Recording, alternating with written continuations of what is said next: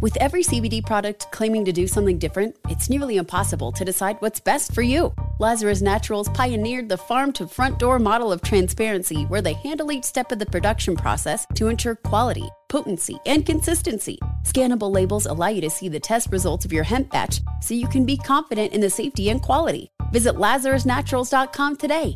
Lazarus Naturals, committed to improving your life as well as the world around you. Not available in Idaho, Iowa, or South Dakota. Snag A Job is where America goes to hire, with the deepest talent pool in hourly hiring. With access to over 6 million active hourly workers, Snag A Job is the all-in-one solution for hiring high-quality employees who can cover all your needs. On demand, temp to hire, part-time or full-time. You name the position. Warehouse worker, retail associate, grocery store clerk, fitness trainer, baker, stylist, bellhop, podcast producer. Yeah, Snag A Job's got a worker for that. With our easy-to-use platform, you're able to seamlessly post and fill available positions quickly with a dedicated customer support team to provide all the help you need along the way. Kind of nice knowing you have a talent pool like that in your own backyard, right? Snag A Job is the partner you need to keep your business running smoothly.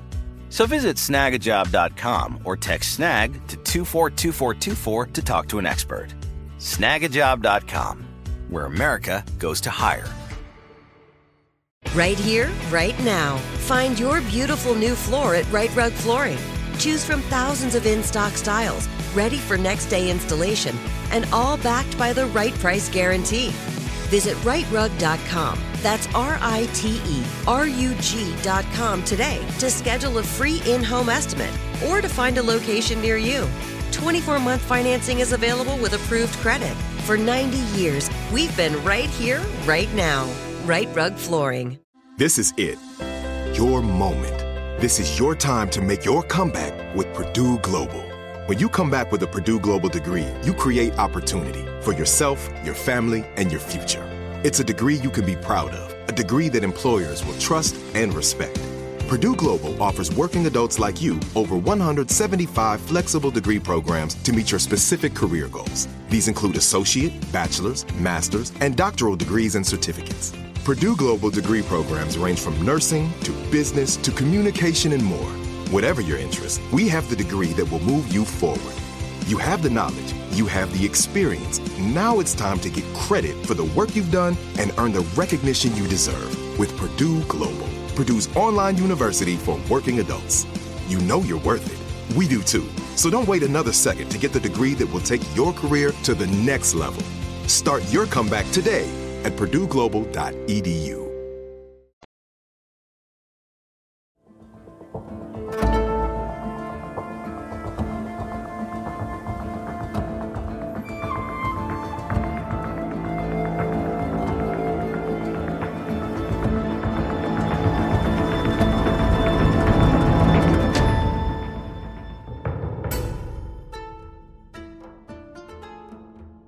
Oh, hi, hello, and welcome. This is Let's Talk About Myths, baby. And I am your host, Liv, she who doesn't normally care for Rome, unless brilliant people like the Partial Historians do all of the work for me. And that is exactly what today is. As Michaela told me when she'd edited this episode, the Partial Historians make Rome fun, which is what they are here to do today. I spoke with the wonderful ladies, Dr. Rad and Dr. G, the hosts of the podcast, The Partial Historians, all about Rome's first kings and their book about, well, Rome's first kings. This is mythology and history and so much Rome. We had such a fun time, and these ladies shared so many fascinating things that I didn't know because, again, I don't pay enough attention to Rome. But I do like it when other people come on and tell me things about Rome so that I don't have to research it. I just get to learn, you know? The Partial Historians are always sharing the fascinating and fun and, honestly, probably more often than not, like dark as hell history of Rome through their podcast. But they've also written this book. Their new book is called Rex, The Seven Kings of Rome, and, well, you could assume what it's about. But fortunately, they joined me this week to share stories from those early kings of Rome in their usual style. We had so much fun, and I got to learn about Rome. Plus, it's just always so lovely to talk to Dr. Rad and Dr. G. If you don't listen to their podcast, you really should, especially if you love Rome and you wish I'd talk about it more. Like, that is what they are here for.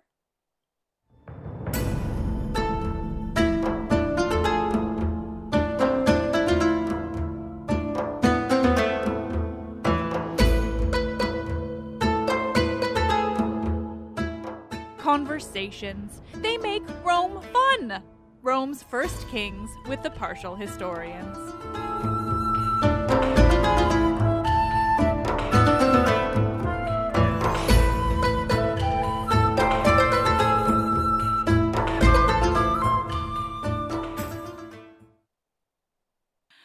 Well, yeah, I mean, we're talking about this because you guys wrote a book, which is super cool. And now you're going to talk to me about it because it features the ancient world. So thanks for coming on, you wonderful partial historians. That's my incredibly professional introduction that will absolutely stay in the podcast. That sounds good. Yeah. Love it. Thanks so much for having us. Yeah. I mean, I always love to have you guys. It's always so fun. It's an absolute pleasure to be here, and we're pretty excited to talk to you about this book because it deals with the Roman kings, which is almost as mythic as you can get when it comes to something that's also included in Roman history. So, you know, we're on the knife edge here. Yeah. Segue, yeah, so, segue. I obviously, I think based on most of my listeners are going to know this about me because I talk about it way too often, but like, I don't know a lot about Rome. Rome's cool. In my head, Rome is just Greece adjacent. And like, I like to talk about Ovid, and I have done some stuff with the Aeneid that I won't say I like it, but I have read it. I think that's a very fair call when it comes to Virgil. Yeah, thank you. And so basically that's my whole knowledge on ancient Rome, other than what you and or the ancient history fangirl has told me. And without the four of you, I'm just at a complete loss. So tell me about the Roman kings and your book and basically anything and everything that you want to say. Absolutely. Well, basically we decided that after finishing that period in our podcast, where, as you know, we tell a narrative history of Rome 90% of the time, we decided that we really did want to actually record our version of each king's reign and delve into what we think is real, what we think isn't. But mostly we wanted to focus on, look, whether these stories are real or not, what do they tell us about the way that the Romans see themselves? Ooh. Yeah. That's the good stuff with the ancient world, is like the context around it more than even the stories itself sometimes. Yeah, well, because our major sources are Livy for me and Dionysius of Halicarnassus for Dr. G on a regular basis.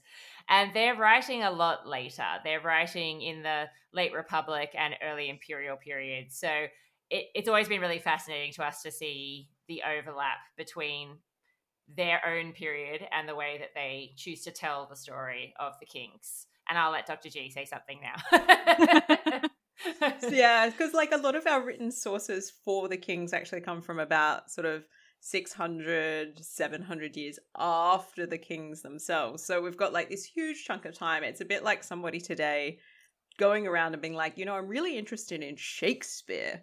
And then just talking to some people and hoping they stumble across some inscriptions to help them out with Shakespeare, not necessarily having any manuscript that Shakespeare ever produced, and then not having access to the internet and being like, you know what? This is what people say about Shakespeare.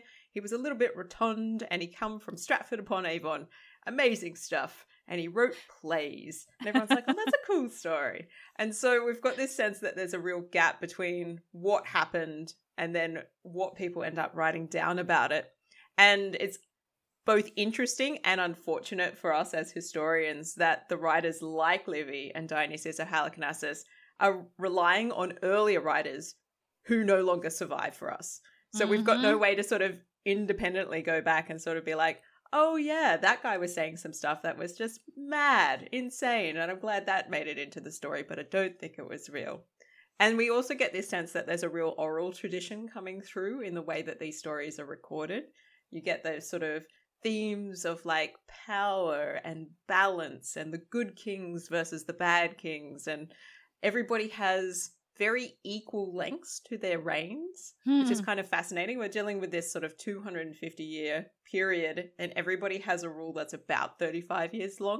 And you're like, what are the odds mathematically that would be true? So there's lots of interesting sort of quirks about this period that we're really interested in. I love that. I mean, that's like something that comes up so much for me too, right? Is like, I mean, and especially when it comes to even Roman sources, like right now, the thing that's taking up every minute of brain space that I have is I'm doing this big series on Sparta.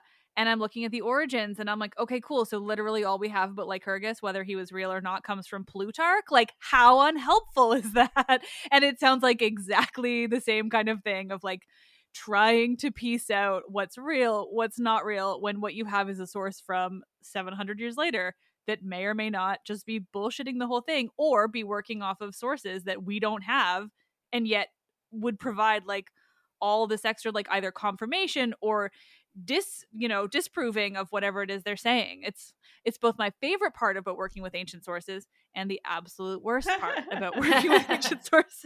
Well, I'm really glad you mentioned Plutarch because he's actually the other big source for us. So perfect.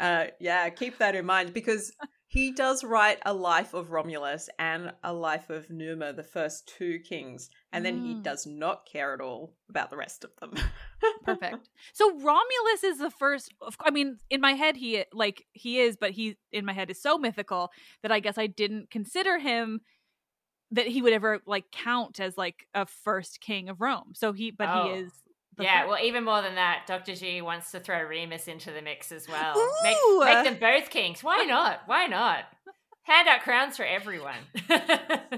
Technically, my cat is named Remus Lupin, even though there's a certain reason why I prefer not to say that often. But he is 15, and I did name him 15 years ago. But that does mean that he technically does have that as a first name. So I've got a little appreciation for that. I like it, yeah. A little bit of Rome in your household all the time. Exactly. I mean, there's a lot of Greek, so we might as well offset it with just like a tiny bit of Rome. Yeah, so like Romulus, they reckon he's the first king. And fair enough. I mean, there's definitely that huge foundation story, which does involve the murder of his own twin brother, Remus. Yeah, so a little bit unfortunate.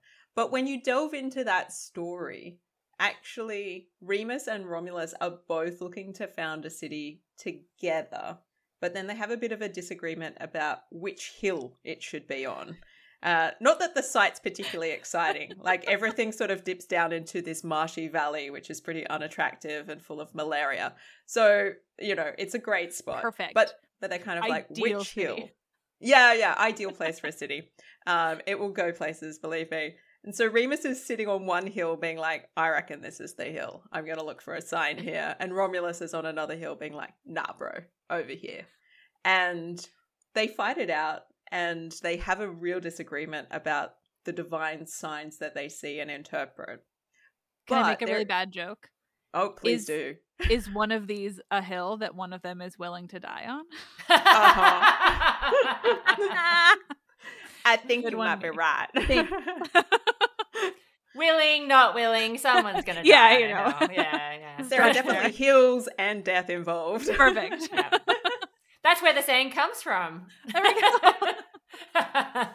I just recently confirmed with a friend of mine, like, I didn't think about this, but I told the story of Agamemnon coming home from the Trojan War and Clytemnestra and the red carpet. And my friend's like, who is like, not an ancient history person, but thankfully really likes to listen to me. And he was like, is that where we get the saying of the rolling out the red carpet? And I was like, I don't know. And we Googled it and it is. And I love that so much because it's so dark. And it's like the idea of rolling out the red carpet, but really it's like your husband's coming home from war and you're going to kill him. And that's the red carpet. So, you know, it could be a hill willing to die on is coming from Remus because it doesn't have to be good or bad, I guess. All this time, we didn't know. Yeah. I mean, it's really quite possible, and I will now have to investigate it further. There should be a spin-off miniseries, Where Did These Phrases Come From? And it turns out death and destruction in the ancient world. Yeah. Yeah, so, I mean, Romulus and Remus, they disagree, and ultimately, Remus seems to think that Romulus has lied. This is one of the popular accounts. It's not the only version of this story, but one of them suggests that Remus has a legitimate sign from the gods that he interprets, and Romulus tries to one-up him by lying and then gets his bro crew to back him up because they're like, oh no, we gotta be on our boy's side. And Remus is like, what? That's ridiculous. And so Romulus wins the argument and starts founding the city by building a wall and digging a first furrow, which is very important. And Remus is like, you know what? You suck. This wall sucks, this furrow is stupid, and he's just basically wandering around like kicking stuff over, being like, look, I jumped from one side to the other side, doesn't mean anything, whatever. And this enrages Romulus and he ends up killing his own brother. And so maybe Remus was the king, but not for very long. Yeah, so we end up getting Romulus as the first king of Rome, and he's obviously quite exalted as being the first, but he does get up to a bunch of really terrible stuff. We won't go into heaps of detail, but there is a kidnapping of innocent women who he's tricked into coming to games at Rome.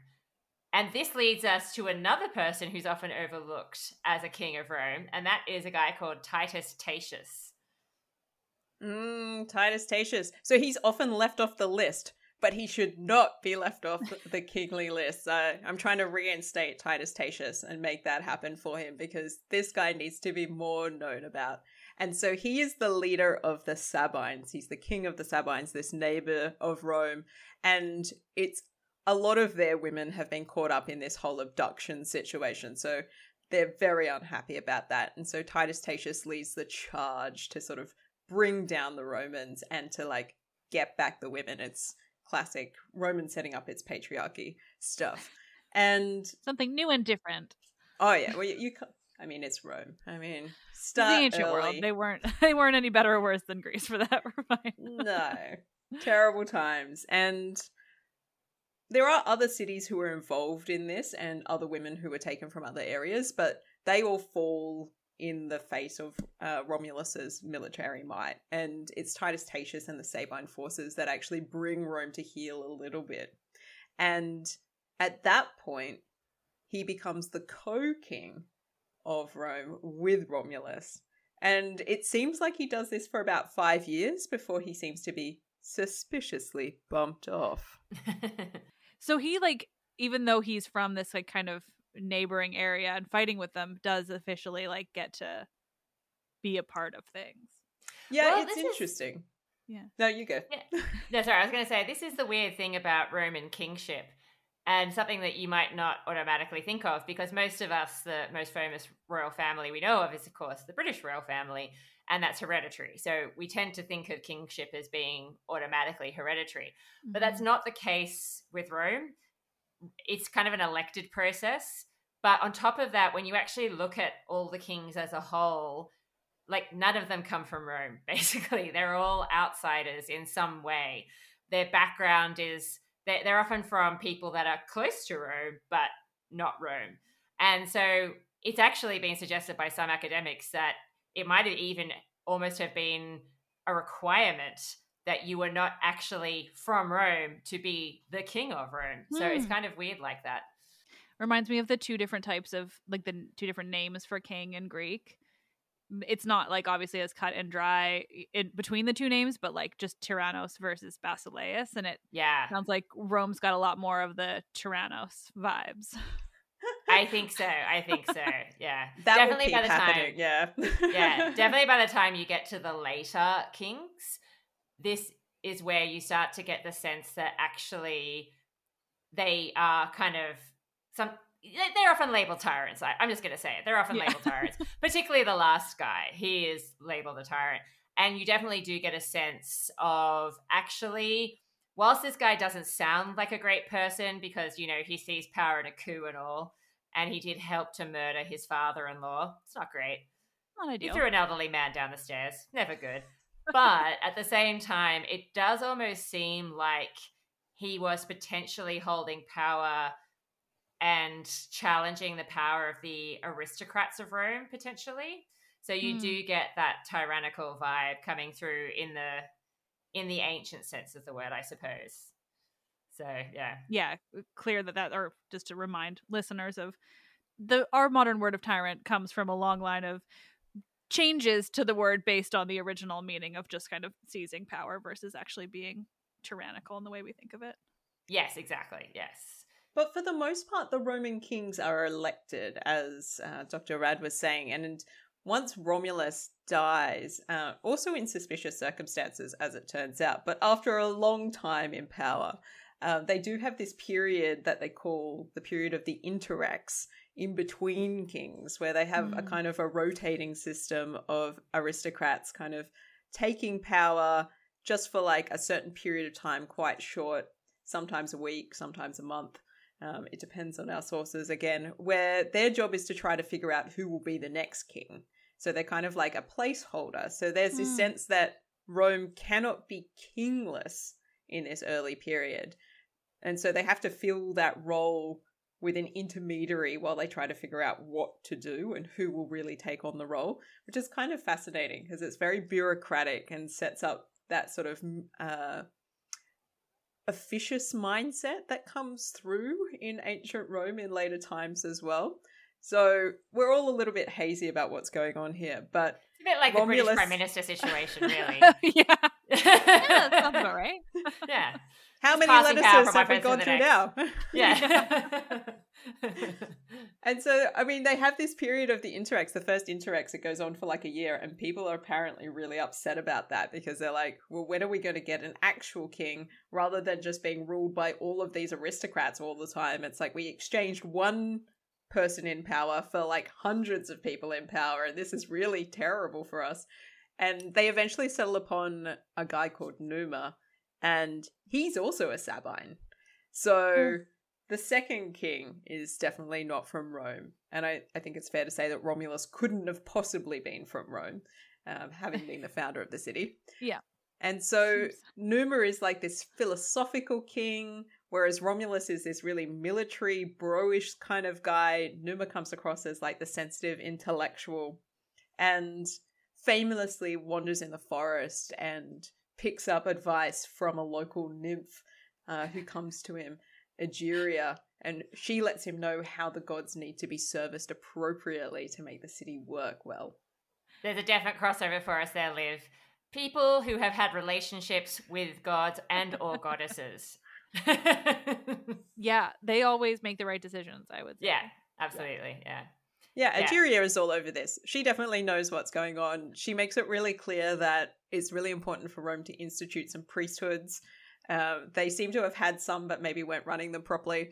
And she's like, look, here's some advice. Set up all of these different groups. You need some augurs. You need some pontifices. You definitely need some Vestal Virgins. Get that situation in order and tidy up this whole place. And so Numa spends a lot of his time when he's not hanging out with her trying to convince the people that maybe there's more to life than just killing our neighbors and making other people angry.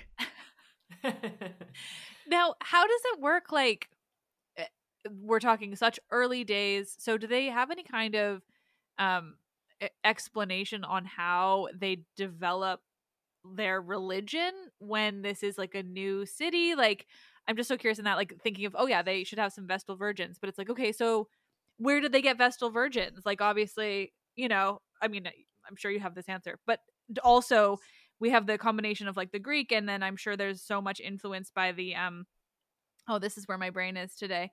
The people of Italy before Rome and during. It is a mix. Etruscans. Yeah. I got it.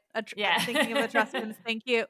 But yeah, so, you know, like how does it all come together that they kind of develop their version of who's going to have priesthoods and why and Vestal Virgins and all of that? I think it's really important to stress. Yeah. It's really important to stress with this that our written sources aren't giving us anything like what we think is an accurate picture of how this is evolving. Yeah. And so they're probably working off their current model and like putting it on back in time, right? Yeah. They're doing a lot of retrojection, being like, how did that happen? Yeah.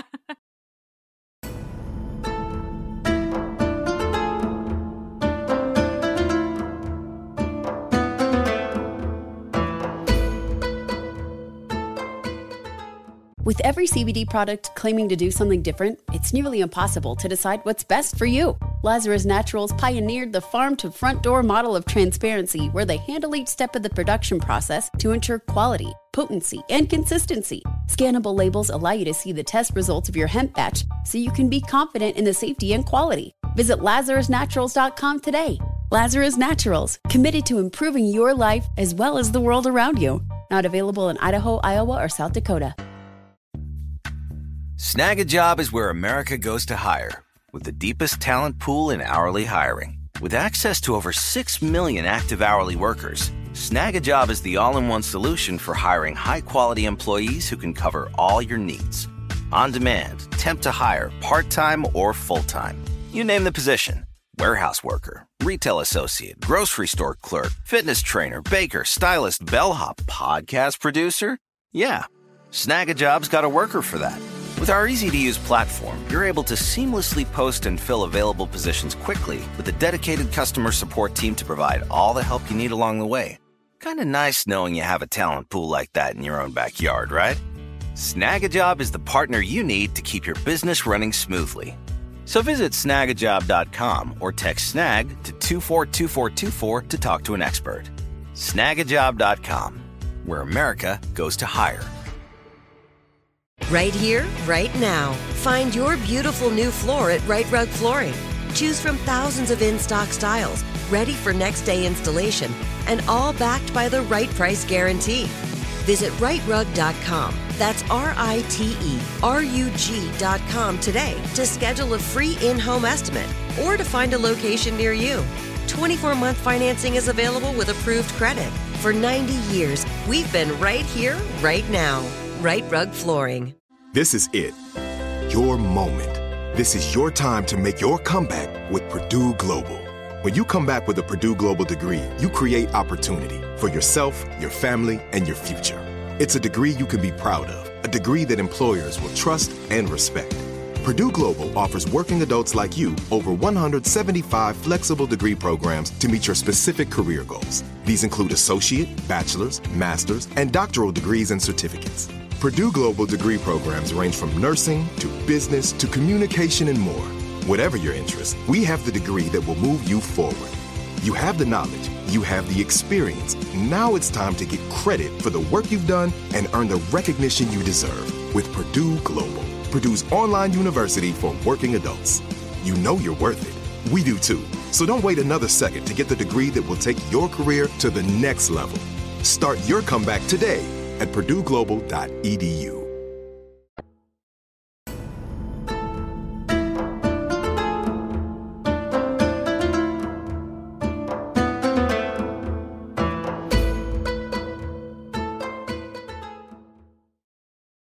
And the things that have fallen by the wayside or maybe aren't in practice anymore are just kind of left out of the story entirely, which is really unfortunate because we know the Etruscans are a huge group to the north of Rome, and they have hundreds of years of influence in that area prior to Rome developing as far as we can tell. But there is also Magna Graecia in the south and the influences that are coming through from that colonization process. And then there also seems to be the indigent religions of the area of central Italy, which involves a whole bunch of people and different language groups, most of which don't survive the sort of the purge that's introduced by Latin becoming so dominant in the region. But there are all of these other groups, and like there are Oscan speakers, and there is a little group, and I can't remember what the language is called now, but there's a little group quite near the western shore, which speaks a language that doesn't seem to be related to any of them around them. And we're like, okay, it's like there is a lot going on. And we know that Hestia comes through for the ancient Greeks quite early. And Vesta seems to be a sort of parallel or interconnected with her in some way. Romulus himself in a lot of these stories is born of a Vestal Virgin. And he's born in a town called Alba Longa. So we know that Vestals are kind of, there's this idea that they were around, they're not unique to Rome. They're actually of every place. And yeah, we get this sense of the Sibylline books coming into knowledge of the Romans as well.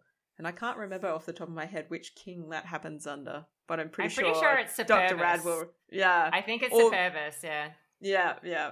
And so the Sibylline books set up a whole bunch of things for them as well. And so there's this sense of this evolving religiosity that's going on for them. But how that's written up in the sources and how that actually was, it's a mess. No doubt about it. They're definitely taking a little bit, I think, from various cultures around them as well as developing their own. And that's why I think it's just so complicated to try and tease out the strands in these much later sources. I mean, they might not even know themselves, to be honest, some of the time. Yeah, it makes sense. I mean, it's such a common problem with the Greek stuff too. You just have it. Rome is such an interesting difference in the way that, like, we do have these kind of ideas of it being founded as like a place, and it's a bit more obvious that it was kind of pulling from everywhere around it, whereas all the different Greek city-states, not that they did just like spring up out of nowhere, but like we don't have as much of a kind of contextual idea surrounding that because it was just sort of a different way of developing these cities. Yeah, well, like we've talked about in one of our previous chats that we've done, some of the Greek city-states, they have this idea that the people like are sprung from the soil, you know, that they were always there. Whereas Rome, very clearly from the myth that it tells about its foundation, I mean, the whole idea of Romulus is that he's like, right here, this is where it's going to happen. Anybody who wants to join me, come join me. You know, runaway slaves, people that, you know, need a fresh start in life, you're all welcome. It's an asylum. Come and join me. And so even in that, you can kind of see how they're just pulling from everywhere. They're kind of welcoming a lot of different things in. And yeah, so even in that kind of foundation story, you get this idea that Rome is drawing on lots of different places, yeah, even in its people. So of course, it's going to have lots of different ideas as well, because who the hell knows where these people come from? Well, and then you add in the like later and or sometimes simultaneous like inclusion of Aeneas, and then the explicit like, oh well, actually half of them come from Troy, or the like sort of original origins are Troy, and then yeah, so it really is so much more explicitly kind of pulling from all of these different places. It's so interesting. Yeah, you can see the Romans like getting out the tape and being like, right, yeah, we're going to stick that together, and then we're going to stick that together, and somehow we're going to have an illustrious foundation story. And there are multiple foundation stories for sure. And like you've touched upon it with this idea of Aeneas, and it's like this pre-foundation where it's like it goes right back to the Trojan War. And then you've got the hero Evander, who we don't go into at all, but is considered to be an early precursor of the foundation as well. And so they spend all of this time trying to connect themselves into the other stories that are part of the region. And then we get the kings, and they're just this sort of crop of like really interesting and contrasting characters that do feel like a storybook, and you do get that sense that there is a really long oral tradition connected with these figures, but they do also at the same time start to feel a little bit more historical the further into the list we get. And I think that's telling us something as well, whereas like there's the hazy parts for the Romans, and then they sort of hit upon some bits where they're like, oh, I'm feeling more confident about this story. I think this one might have happened.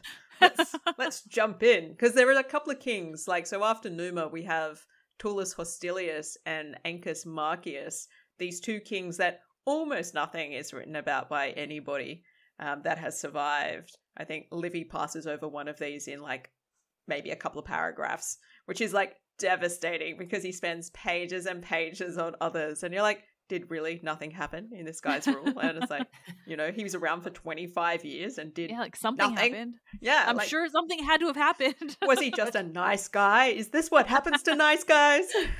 Well, Tullus Hostilius is really just Romulus 2.0. He hasn't really got his own personality. He is kind of horrible. That's true. Yeah. But yeah, Ancus Marcius, as you say, he is just like, he's like so balanced that he doesn't get much attention, because I do write a whole chapter on him though. Yeah. So I do try to salvage him, but it's tough. Yeah. He doesn't do anything horrible, and he does some okay things, like okay good, but nothing fantastic, so yeah. So, yeah. I mean, that leaves us with like where we get into the really interesting last few kings. And that brings us to Lucius Tarquinius Priscus. And Priscus he's a pretty fun character. Roman names are so wild. Yeah, they are. And this is so wild. And this one's even better than usual, because it's not even his real name. It's mostly, he was born Lucumo, according to our stories. Oh, which sounds like a Beach Boys song. It does. It really does. It does. And Lucumo is born in Tarquinii, which is an Etruscan city. So that's where the Tarquinius comes into it. And he ends up marrying a woman, Tanaquil. And these two are like super ambitious. And he's really interested in getting into Etruscan politics, and he's inherited a whole stash of cash, and he's ready to go. But because his dad was a Greek, the Etruscans are kind of like, you're not quite good enough to be in Etruscan politics. Outsider. It's like a very Greek thing to say. Yeah. But it's really painful, I think, for Lucumo, because he was born in Tarquinii, he was raised as an Etruscan, and to get to the point where it's like, it's his time to shine, and he's like, okay, guys, I've got the cash, I got the woman, she's from an elite Etruscan family, I'm ready to go, build my empire. They're like, nah, bro, you don't even fit. It wouldn't matter how rich you were. It's never going to work out. And he's like devastated. And then he's angry. And then Tanaquil is angry with him. And she's like, fuck those guys. I've lived here all of my life. They're all dicks and they're less good than you. So let's go. Let's go somewhere else. And they decide that they're going to move to Rome because, as Dr. Rad was saying, that it's this place of asylum and it's really opening and welcoming. And they're like, you want to live a good life? You want to try something new? Come to Rome. We've got malaria, but we've also got hills. It could be the land of opportunity. Yeah. It's going to be amazing. And so they're like, that's it. Let's quit Tarquinii and get out of there. And they're going across, and the separation between Etruscan land and Latin territory seems to be the Tiber River at its most, at the extent. So Rome in the beginning is on the kind of the sort of southish side of that bank, and everything on the other side is considered Etruscan. And so they hit the Janiculum Hill, which is technically on the Etruscan side, and it's looking out over the city. And so even though today that's definitely part of Rome proper, in the beginning it was not. And so they're looking out and they're like, we've finally arrived. The opportunity is here. And then before they could do anything else, they're looking out and they're like, this is great. An eagle swoops down out of a cloud and like, oh God. Grabs Lucumo's hat off his head and flies away with it. And they're like, what the hell? And that sounds like a sign from Jupiter to me. Wait for it. Yeah, definitely a sign. But wait, this sign is not complete. Tanaquil's ears are already pricked up. She's like, wait a minute. I'm sensing something. The eagle swoops back around. It's like, wah, wah, but now with the hat. Drops the hat back on Lucumo's head, places it gently back, and then flies back off again. And Tanaquil's like, this is a sign. And it turns out that she is highly trained in Etruscan augury, this reading of the godly signs. And she's like, this is it. We need to come to Rome. You are going to become king of this town. This is what the bird has suggested with this whole thing with your hat. And Lucumo's like, let's do it. We're on. And so it all begins for him. He's like, it's a brand new start. The gods are on my side. I've got my Tanaquil sign reader right next to me. What a great wife. Let's do it. I'm just going to flag, because it's only just occurred to me, how weird it is that this story involves a hat. I never think of the Romans wearing hats. I was trying to picture what a Roman hat would look like. I physically cannot. Yeah, I mean, I know technically at this stage he's still Etruscan or whatever. Yeah. But yeah, I don't picture ancient people wearing hats all that often. I want it to be like a Phrygian cap. Because, yeah, I was going to say, we have the Phrygian cap, but I'm guessing it looks slightly different from that. Well, and if he's Etruscan, he's not coming from Aeneas, so we don't even have the Phrygia connection. Yeah, exactly. Which I just wanted it to be because... But we should definitely be inserting the RuPaul song here of like, this is the beginning, this is the beginning of the rest of your life. I always think of it as a little bit of a chimney sweep's cap, but that's just me. Yeah. He's coming up from nothing. Just you wait. I was just waiting for a snake to be involved, because in Greek signs from the gods, if an eagle is involved, there's probably also going to be a snake. But I appreciate the hat. Yeah. Sadly, no snakes in this case, but definitely a really stylish hat, however you want to imagine it. Yeah. But he manages to become really buddy-buddy with Ancus Marcius, who is the fourth king, who's like super balanced, nice guy. Yeah. Priscus ends up becoming really outstanding as a cavalry leader.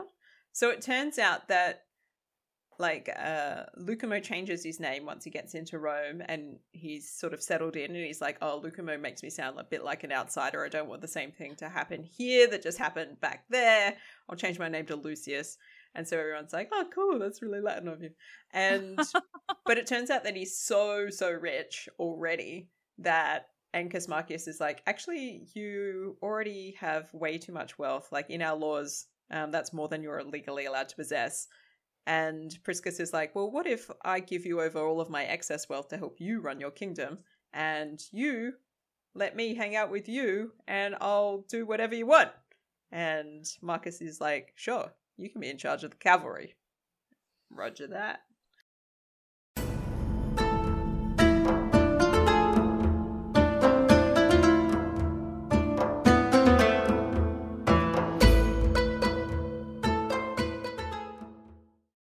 With every CBD product claiming to do something different, it's nearly impossible to decide what's best for you. Lazarus Naturals pioneered the farm-to-front-door model of transparency, where they handle each step of the production process to ensure quality, potency, and consistency. Scannable labels allow you to see the test results of your hemp batch, so you can be confident in the safety and quality. Visit LazarusNaturals.com today.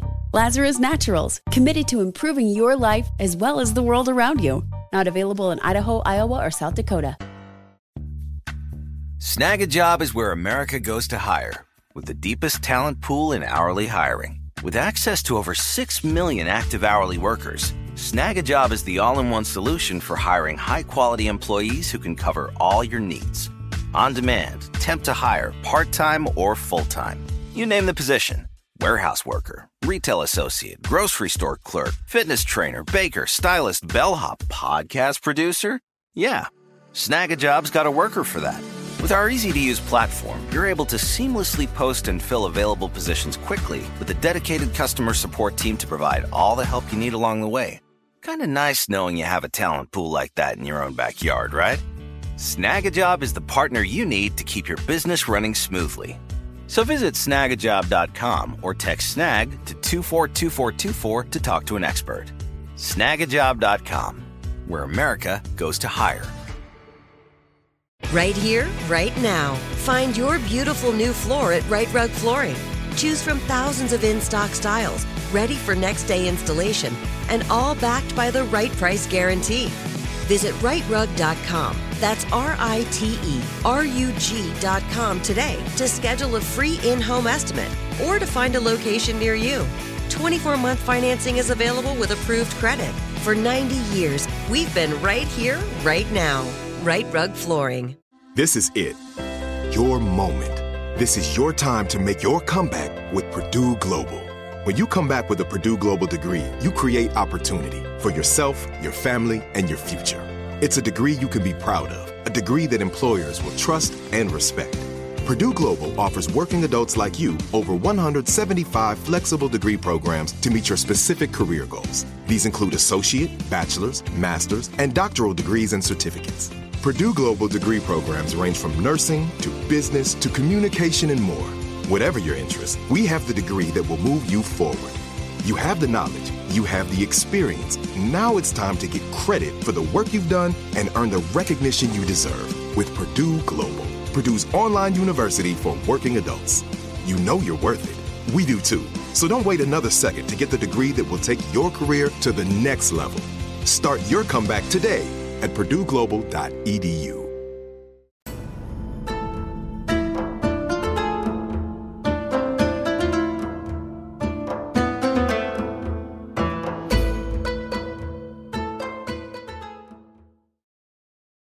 And so Priscus distinguishes himself with his military prowess and ends up becoming really close friends with Ancus Marcius and an advisor, and learning all of the ropes, really. So, you know, he's taken the sign that Tanaquil has read really seriously, and he's like, you know, I need to really prep for this. If I'm going to be king of this place, I need to know how it works.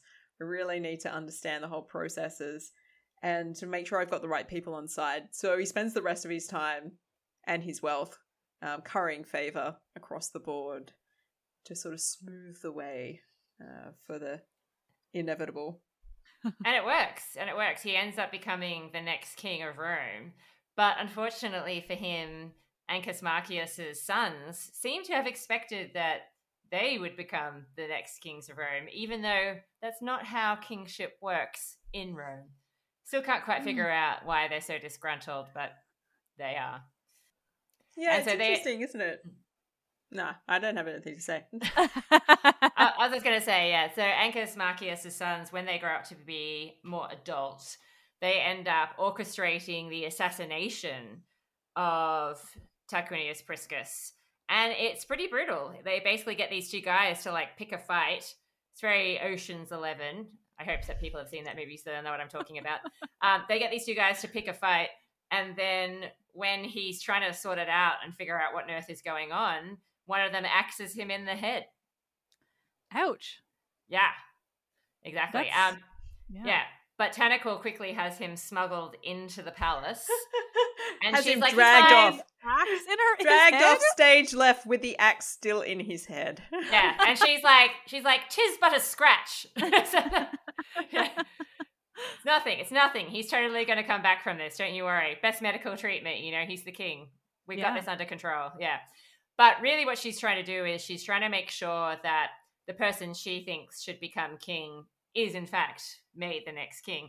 So she gets this guy called Servius Tullius, who has been he's had a very interesting backstory. Servius Tullius was a slave, as far as we can tell, at some point in his life.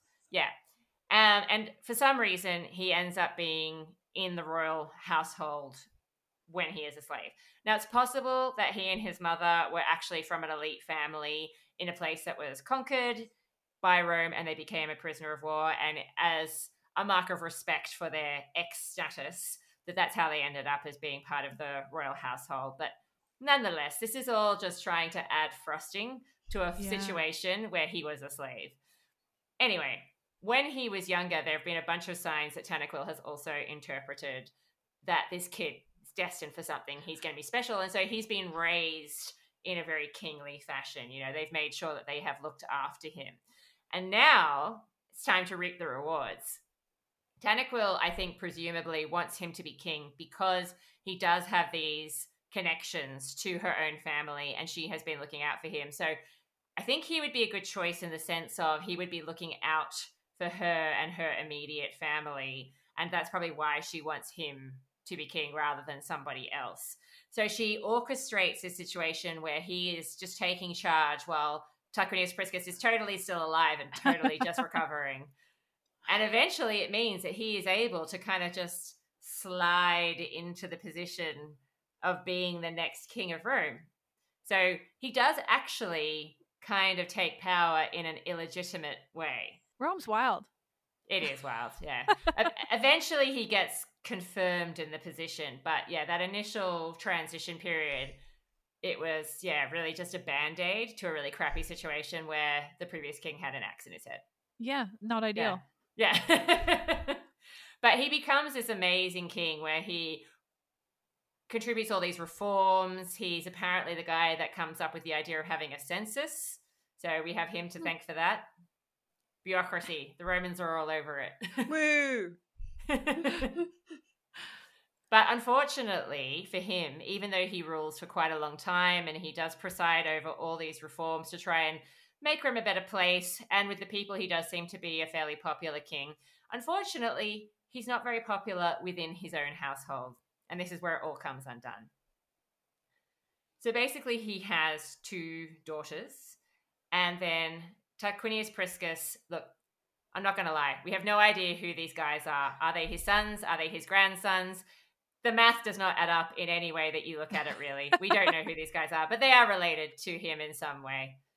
And so the daughters of Servius had been married to the sons of Tarquinius Priscus, I'm going to say, or the grandsons, whatever, these relations. But unfortunately, it was a very sitcom situation where amongst the daughters, one of them was really shy and quiet and very prim and proper. And one of them was just like this crazy, ambitious, like, I want to marry the next king of Rome type of person. And amongst the brothers, you had the same kind of mix where one of them is pretty like, good guy, pretty chilled out. And the other one is super ambitious, kind of nasty. As luck would have it, Liv, they are married to the opposite personality type. I was going to guess. Yeah, I know. No one saw that coming. And it was not a case of opposites attract at all. So eventually the two hot-headed, ambitious ones, they're like, hey, you know what? what if we just like kill our spouses and then marry each other? And so that's what they do. Yeah, that is what they do. Why? I know. And so it ends up being the case that these two, now that they're united, now that they're officially a married couple, they start gunning for Servius, who is seemingly their dad or their father-in-law, depending on which one you're talking about. Doesn't seem to matter. They're like, we've got to get this guy out of the way. And so they start pointing out to people, hey, remember that this guy's a usurper? Like, I know he's been on the, you know, I know he's been on the throne for like almost 4 decades, but come on, he usurped it. Let's take it back. And Servius by this time is quite an elderly man. And when he comes to confront the younger Tarquinius, who will eventually be known as Tarquinius Superbus, the last king of Rome, he basically picks him up and throws him down the stairs and is like, get out of here. And then he sends some assassins after him. And Servius is no more. And so we have this last king of Rome, not a very nice guy. He's actually, but at least he's universally nasty. He's nasty to everybody. Yeah, so, I mean, there's nothing quite like chucking an old man out of the building and being like, that's it, you're gonna die. Yeah, he's not nice to aristocrats, but he's not nice to the poor people either. So he's very democratic in that sense. Which leads us to, I suppose, thinking about Superbus, and it's like, because the Roman kings do come to a bit of a sticky end. And Superbus, so he's known as Superbus. This translates as the proud, because he does not give any Fs about anything. He will do exactly as he pleases. Yeah. Hugely arrogant. And this trait seems to also be shared with his close kin as well. So this becomes a real issue because, like, you've got a bully essentially in charge, and he's bullied his way into it. And also his kids and the next generation coming up have learnt from him that this is how you do power. Mm. And so they are insufferable in what they think that they can get away with, essentially. And this is where we come to the story that we have told you about before of the ideal Roman woman, which is the story of Lucretia. So we won't go into all the details, but she also has a horrible story, but it is an important one as far as Rome is concerned. So essentially one of Superbus's sons, Sextus, I mean, it's really tragic in English that he's called that, but doesn't mean what you think it means. So Sextus. But does he have 5 brothers and sisters, or brothers, I guess? We don't actually hear as much as we should about his brothers. Like, we only really hear about a couple of other ones, don't we, Dr. G? Yeah, we don't sort of get the whole gamut, but who knows? I think you've got to if you've got that kind of name. But. I know. Otherwise, it just sounds really unfortunate. Exactly. But anyway, yeah. He conceives of a passion for this Roman matron called Lucretia, who is obviously married if she's a matron, and she's actually even technically married to someone who might even have connections to his own family. It's a bit different in different versions, but anyway. He decides that he's going to rape her. He manages to overcome all her attempts at resistance. He rapes her. She is left absolutely devastated by this because a Roman woman, as with most women in the ancient world, expected to be extremely circumspect in their behavior. They're definitely not meant to go around sleeping with other men. And so after passing on news of what has happened to her close male relatives and one of their friends who also has connections to the Tarquin dynasty, she kills herself because she's like, I can't live and be this example of a woman who committed adultery or is guilty in any way. And they decide, right, that's it. This is the final straw. These people are just too awful. They've crossed the line. And so they end up showing her body to the public and really getting the people turned against the Tarquin dynasty. And not only that, but kingship in general. So not only do they kick the Tarquins off the throne and, you know, fight, they actually end up fighting wars for years to try and keep them out of power, but they actually take a vow that they're never going to have kings again. They're like, this is just too awful. We never want to see this kind of power at play in this place ever again. Yep. If only they could have seen Augustus glimmering in the future there. I was gonna say. You mentioning my man? You know I am. Woo! Yeah, and so that's how the kings come to an end. And whilst they do end up having emperors, they're very careful not to call themselves Rex. Very different things. It's a very different thing. Yeah. Very different, yeah. It's not just the word at all. Yeah. Not at all. That's why Caesar was even killed, right? Because they were like, he's trying to become a king. Oh, there are so many people. Like, this is what we're finding, because we've now, we've written this book, obviously, about this period that we have covered, but at the moment, we're about 100 years into the Republic. I'm being a bit generous. We're not even that far, but almost 100 years. We're almost 100 years into the Republic, and already we've had, I would say at least like almost 10 people killed because they were apparently aspiring to be king or make themselves king in some way. It's a constant thing. The Romans are like, wait a second. You look like you're trying to make yourself a king. We have to kill you immediately. Yeah, I mean, the Romans do have this issue with the term Rex at this point. And it's kind of fascinating because they do have some priesthoods that have Rex in the title. And it's a very delicate negotiation, being like, no, that's about the sort of previous kingly function, priestly kingly function that was at play, that we definitely need to preserve our relationships with the gods. But heaven forfend, we do not need a king. No, we shall not have one of those. Yeah, it's so interesting the way they, like, develop these kind of feelings towards the different ideas, but I don't even know. Like, just the way, like, the actual role of people can be very, very similar, but you've really got to watch what you're calling yourself. You do, but language is important.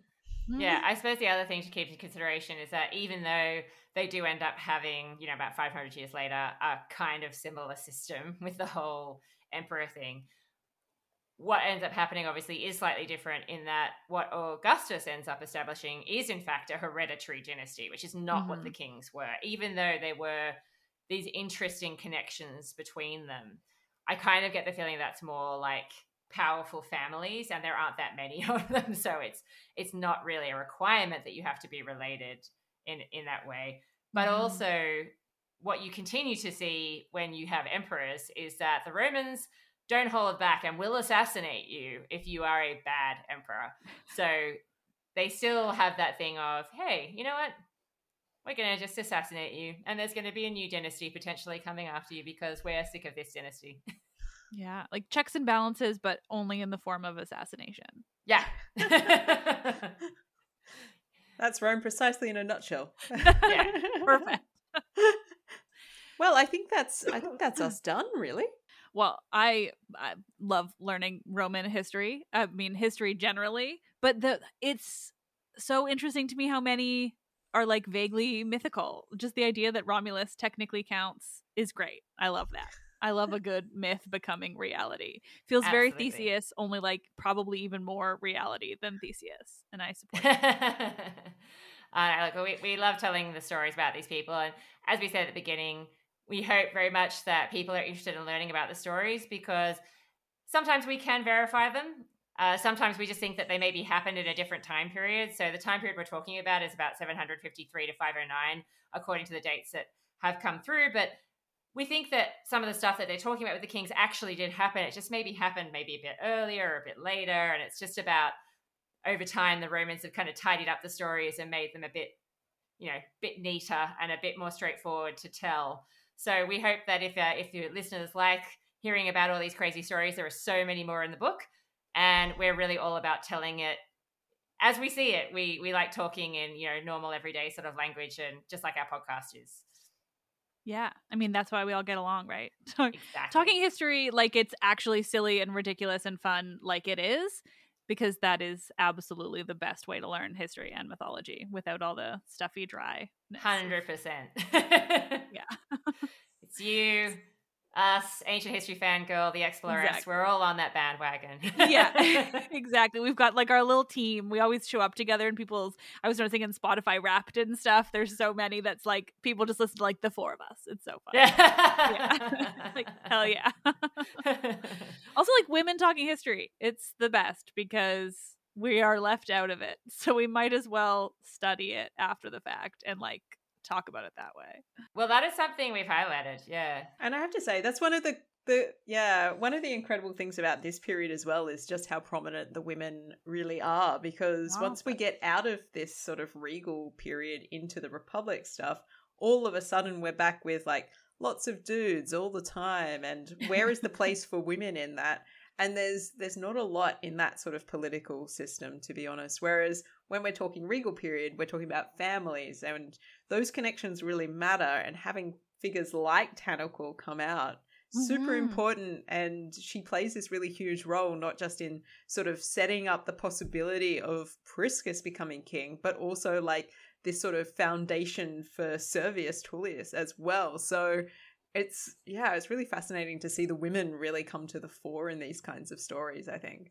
Yeah, and we hadn't realized how much there was that parallel between like the late Republic and the early Empire, because when you start to get individual men, you know, stepping forward from the throng that is the Republic, then the women who are associated with them also start to become more prominent, and people are more interested in what, you know, how they're behaving, how they're conducting themselves, the role that they play, how the men relate to them. And we suddenly realize, oh my God, of course, it's like very similar in the regal period, because you do also have individual men, you know, playing more of a role, which opens up the door for women to feature more prominently, because again, people are concerned about how are they behaving, how are they not.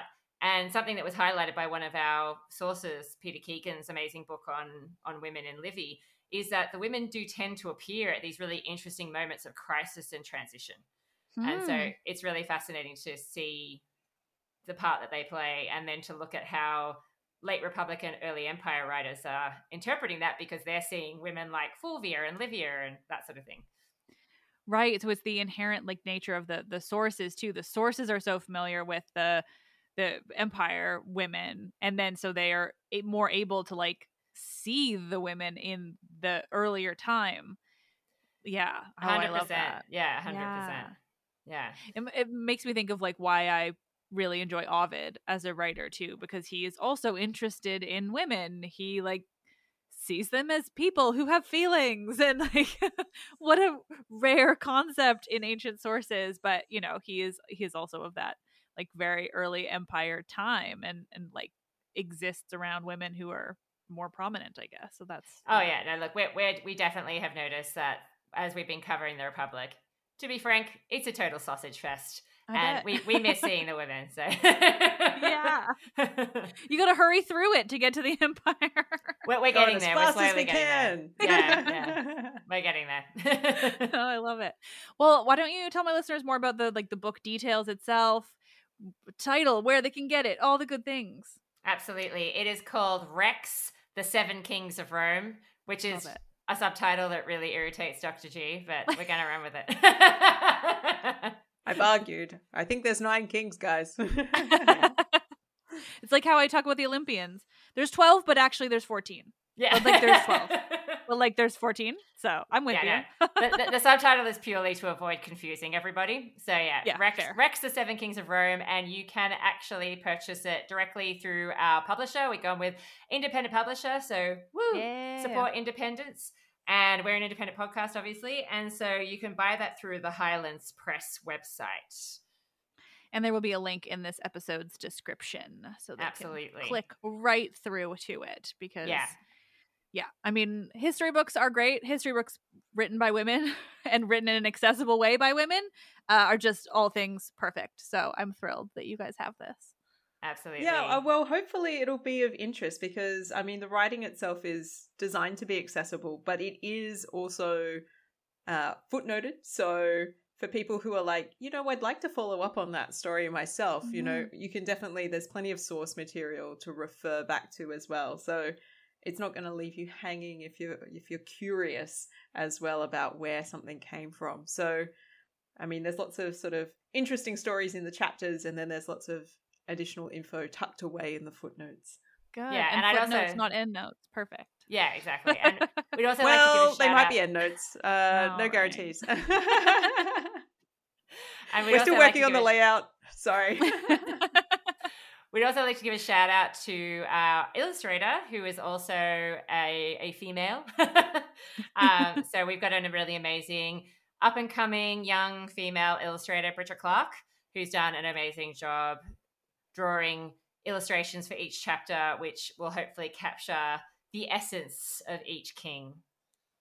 Oh, that's great. Yeah, love. I mean, illustrations in history books are great generally, but also, I mean, I didn't get to choose my illustrator, but that it was also a woman. And then with my second book that our mixologist was a woman too, I was like, all right, we're just doing this. Like, let's go for it.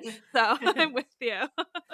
And of course, your listeners can find our regular podcast at all the good podcast apps, and you can find us at thepartialhistorians.com, and we are on Instagram. We're hanging in on Twitter for now, but we're also branching out into other platforms because who knows what's going to happen there. Mm-hmm. Mm-hmm. Nobody knows what the future holds. No. So yeah, we're hanging in, but we're also starting to expand out into, I think, Mastodon and those other sorts of platforms. We'll see what happens to us. Yeah, I mean, you'll find us somewhere. Yeah, we're around. And then they can search for the Partial Historians, and we're out there. Yeah, out there. And also, I wanted to point out to you, because we kind of sort of half referenced it throughout, but we have done a couple of bonus Patreon episodes, which is where you guys told the story of Lucretia in more detail, as well as the founding of Rome, and we kind of compared and contrasted the founding of Rome story with the founding of Athens, which is like so wildly different in wonderful ways. I'm still getting over that one. I know, like, it's just, I mean, Athens is such a unique, weird place. But I mean, also so is Rome. So we'll take it. But yeah, and then we also did the sort of quote unquote like ideal woman of, I guess that was Lucretia when I compared it to Penelope. Which is, so that was very fun. So my listeners also, if you're on Patreon, can find more episodes, and I would also love to do more of those with you guys in the future, so maybe there'll be more. I think we're going to have to. I think it's reminded me how mythical all this early Roman history is, and therefore we're definitely going to have to do that next year. Perfect. Well, and now that I know more about Sparta, hopefully I'll be able to pull some of that in too. Absolutely. Love it. Yeah. Oh, well, thank you guys so much for joining me. It's always so much fun to talk to you. Thank you so much for having us on the show and letting us talk about our book. An absolute pleasure. Oh my God. So happy to.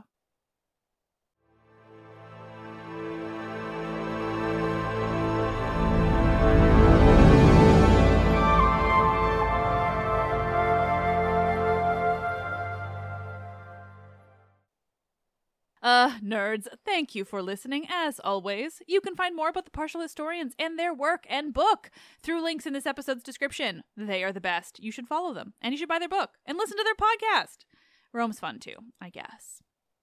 Let's Talk About Myths, Baby is written by me. Wow, I can't speak. I'm not going to fix this. Let's Talk About Myths, Baby is written and produced by me, Liv Albert. Michaela Smith is the Hermes to my Olympians, and she handles so many podcast-related things like editing some conversations so that I don't have to spend as bazillion hours on them. And I love her for that. God, she does so many things. Stephanie Foley works to transcribe the podcast for YouTube captions and accessibility. The podcast is hosted and monetized by iHeartMedia. Help me continue bringing you the world of Greek mythology and the ancient Mediterranean by becoming a patron, where you'll get bonus episodes and more. Visit patreon.com/mythsbaby or click the link in this episode's description. Just a reminder, on Patreon, every month I put out a theme and I get patrons to ask questions, and then I answer all of their questions in long and rambling episodes where I talk about literally everything under the sun. It is so much fun. We have a great time. You should join us. You are all the best. Thank you for listening. I am Liv, and I love this shit.